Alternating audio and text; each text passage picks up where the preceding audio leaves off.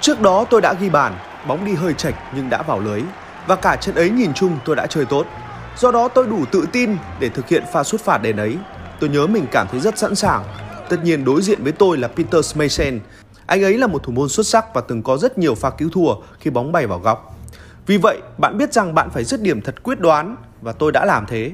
Tôi luôn đưa bóng về góc như mọi khi sau khi đã lùi lại lấy đà. Đó luôn là thói quen của tôi, đặt bóng xuống, lùi lại rồi sau đó quyết định. Tôi đã quyết định sẽ sút bóng vào góc dưới bên phải. Đừng thể hiện ý đồ quá rõ để thủ môn thấy và sút thật quyết đoán thì mọi thứ sẽ ổn.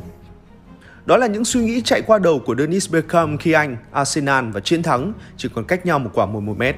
Đồng hồ đã điểm qua những giây cuối cùng và chắc chắn trọng tài sẽ thổi hồi còi chung cuộc sau tình huống này. Đó là ngày 14 tháng 4 năm 1999, ngày diễn ra trận đá lại của bán kết FA Cup trên sân vận động Villa Park. Bảng điện tử khi đó đang điểm tỷ số 1 đều. Người chiến thắng ở trận đấu này gần như sẽ đoạt chiếc cúp cuối cùng bởi đối thủ còn lại của họ chỉ là Newcastle United. Arsenal khi đó đang là đương kim vô địch và Man United là nhà vô địch của 4 mùa trong 6 mùa giải trước đó. Đó là một ngày định mệnh. Ở trận bán kết thứ nhất vào ngày 11 tháng 4 năm 1999, 7 phút trước khi hiệp một kết thúc, Roy Keane đã làm tung lưới Arsenal nhưng bàn thắng lại không được công nhận. Dù rõ ràng anh không rơi vào thế việt vị và những phút bù giờ cuối trận, Emmanuel Petit còn bị đuổi khỏi sân nhưng rốt cuộc Arsenal vẫn có thể cầm hòa Man United không bàn thắng. Tỷ số không đều buộc trận đấu phải đá lại ngay sau đó 3 ngày. Dennis Bergkamp, cái ngày mà anh tự ý chuyển đến Bắc London, cầu thủ người Hà Lan nhận khá nhiều sự nghi ngờ từ giới chuyên môn. Phong độ không mấy sáng sủa ở Inter khiến anh không được đánh giá cao khi chuyển đến khoác áo pháo thủ. Nhưng cổ động viên ở đây, những Jokaner của thành London lại đón chào anh như một siêu sao. Khi tôi cùng với vợ rời khách sạn để tới dự buổi họp báo ra mắt, họ đón chào tôi như một người hùng. Họ coi tôi như những siêu sao cỡ Van Basten hay là Ruud Gullit. Tôi không nghĩ rằng mình có thể trở thành vĩ đại như thế. Tôi nhìn vợ và bảo, thật ngạc nhiên, nhưng tôi chấp nhận thử thách mới. Và chính Bergkamp đã thay đổi hoàn toàn bộ mặt của pháo thủ. Lối chơi của đội bóng này dần biến hóa, trở nên mượt mà và uyển chuyển hơn rất nhiều. Tháng 10 năm 1996, Arsene Wenger được bổ nhiệm là huấn viên trưởng của Arsenal. Đội bóng này cũng bước qua một chương mới trong lịch sử. Vị giáo sư cũng thừa nhận rằng chính cầu thủ người Hà Lan là một trong những nhân tố quan trọng để ông có thể thực hiện hóa cuộc cách tân ở Arsenal vốn trước kia là một đội bóng tấn công nghèo nàn và thiếu sức sống. Cậu ấy thực sự vẽ ra con đường thành công mới cho Arsenal, thậm chí nhờ Beckham, một Premier League khô cứng thời kỳ đầu, cũng được tiếp cận thứ bóng đá của những nghệ sĩ. Cú đúp ngoại hạng Anh và cúp FA mùa giải 97-98 khiến người hâm mộ xứ sở Anh Quốc nhìn Arsenal với một bộ mặt khác. Sự thống trị của Manchester United dần trở nên bị lung lay trước một Arsenal tấn công hiệu quả và quyến rũ đến mê ly. Wenger, Beckham và Angri cùng nhau tạo nên khoảng thời gian huy hoàng nhất lịch sử đội bóng.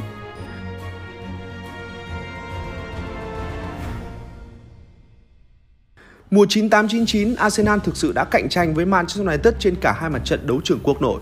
Đó là một trong những cuộc đua song mã được đánh giá là hấp dẫn nhất lịch sử nền bóng đá cấp câu lạc bộ xứ sương mù. Trận bán kết e FA Cup được coi là một cột mốc quan trọng. Nó không chỉ là việc hạ gục đối thủ trực tiếp để giành lấy danh hiệu, mà còn là bàn đạp tinh thần to lớn cho giai đoạn còn lại của giải Ngoại Anh.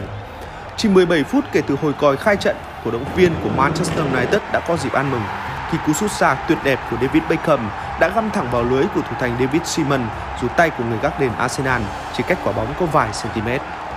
Vẫn có cái dáng vẻ sút mê hoặc lòng người ấy và chỉ cần một phút ngẫu hứng bất chợt, Beckham đã đưa tên mình lên bảng tỷ số và báo hiệu một trận đấu khó khăn cho đội bóng áo đỏ. Roy Keane với kinh nghiệm và sự máu lửa của anh được giao nhiệm vụ khóa chặt vị trí của Bergkamp nhưng thật khó để hoàn thành nhiệm vụ ấy mà chẳng phải phạm lỗi. Và vì thế mà chiếc thẻ vàng đầu tiên đã đến với đội trưởng Man United sau một tình huống anh đốn ngã chân sút người Hà Lan. Nhưng sự áp đảo của Manchester United vẫn cực kỳ rõ ràng. Họ tỏ ra vô cùng lấn lướt và tạo ra nhiều cơ hội liên tiếp. Và phải chi Ole Solskjaer trở nên bình tĩnh hơn, tỷ số của trận đấu đáng lẽ đã được nhân đôi cách biệt.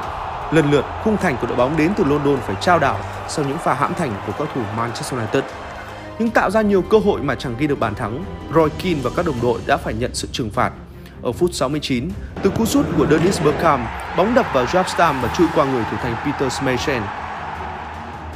Chỉ 2 phút sau khi ghi bàn gỡ hỏa phút 69, Bergkamp lại khiến cổ động viên Man United thót tim với cú đá buộc thủ môn Schmeichel đẩy bóng ra. Ngay lập tức Anelka ập vào lừa qua cả thủ môn người Đan Mạch trước khi đưa bóng vào lưới trống. Rất tiếc cho Arsenal là trọng tài không công nhận bàn thắng vì xác định Anelka đã rơi vào thế việt vị. Mất lợi thế dẫn bàn, Man United còn bị thiệt hại về quân số sau khi đội trưởng của họ bị truất quyền thi đấu vì phải nhận thẻ vàng thứ hai do phạm lỗi với Mark Overmars. Thế trận từ đó cũng bị đảo ngược.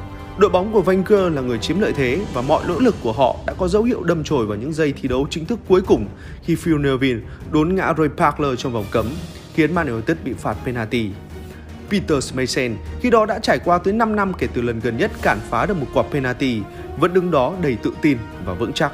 Khoảnh khắc Bergkamp mở hông, Smeisen đã lập tức bước sang trái một cách dứt khoát và tung mình với đôi tay rộng mở hết cỡ để cản phá cú đá. Có lẽ thủ thành người Đan Mạch đã thấy điều gì đó hoặc anh ấy đã đoán đúng. Bergkamp trong khoảnh khắc ấy biết Schmeichel đã làm gì, nhưng anh không thể quay ngược thời gian để thực hiện cú sút. Bergkamp quay đi trong nỗi thất vọng ghê gớm hiện rõ trên khuôn mặt. Đằng sau anh là Peter Schmeichel đang ăn mừng đầy nhiệt huyết. Sau đó, bạn biết cú sút chưa đủ tốt. Lúc ấy bạn đã hiểu ra trước cả khi anh ấy đã cản phá rồi. Bạn không nhìn toàn bộ chi tiết mà bạn phải nhìn.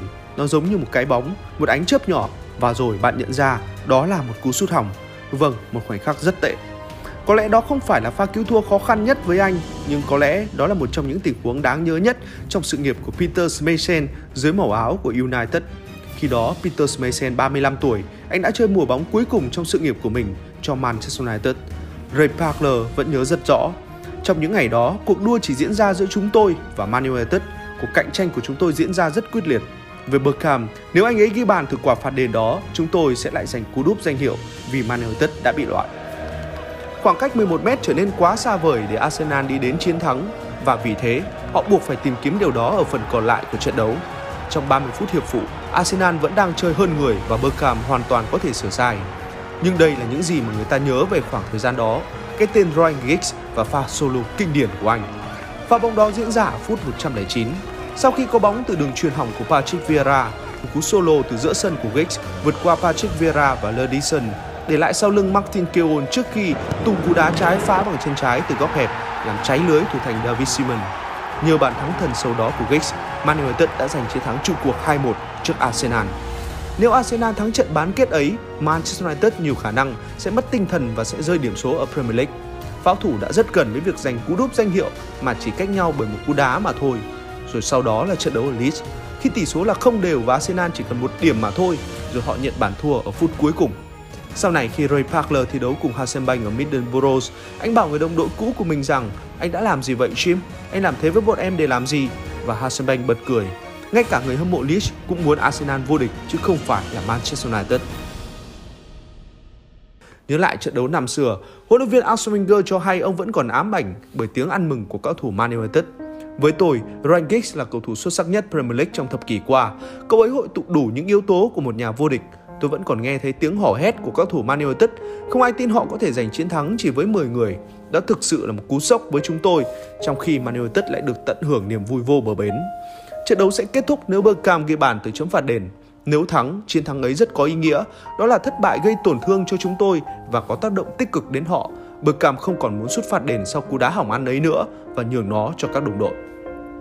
Tuy nhiên, đó cũng chẳng phải là cú phạt đền cuối cùng của Bergkamp dù Henry trở thành cầu thủ xuất phạt chính một thời gian dài. Điều đó cũng chẳng khiến cầu thủ người Hà Lan quá bận lòng. Nếu có ai khác giỏi hơn tôi ở điểm gì đó thì cứ để họ làm, điều đó tốt hơn cho đội. Dù sao khi đó tôi đang dần thiên về chân kiến tạo hơn là chân sút nên tôi thực sự không cần ghi thêm những bàn thắng như thế nữa. Đôi khi chiến thắng là vấn đề về thói quen. Man United có thói quen chiến thắng, họ tin là như thế. Đây là bóng đá, ngày hôm ấy không phải của những người Arsenal, không phải của Bergkamp, đó là ngày của những chàng quỷ đỏ và cũng là mùa giải của họ, không ai có thể kiểm soát được những điều này và cũng chẳng thể biết tại sao nó lại diễn ra. Beckham đáng lẽ phải làm tốt hơn với cú phạt đền đó. Tuy nhiên mùa giải năm ấy, mọi thứ đã an bài cùng pha bóng ấy. Nếu chúng ta nhìn vào giờ Invincible, mùa giải bất bại của Arsenal, chắc chắn cũng sẽ có tới 40 đến 50 những điều trong mùa giải đó có thể xảy ra theo cách khác. Mọi chuyện cũng có thể xảy ra theo cách khác trước Man United ở trận đấu thứ 50 chẳng hạn. Nếu Arsenal hòa, chuỗi trận bất bại của pháo thủ sẽ tiếp tục 20 hay là 30 trận nữa. Nhưng bóng đá chẳng bao giờ lường trước được. Vượt qua thử thách mang tên Arsenal, Man United sau đó dễ dàng đánh bại Newcastle với tỷ số 2-0 trong trận chung kết để giành FA Cup. Bàn thắng của Giggs có tính quyết định đến cả mùa giải của Manchester United.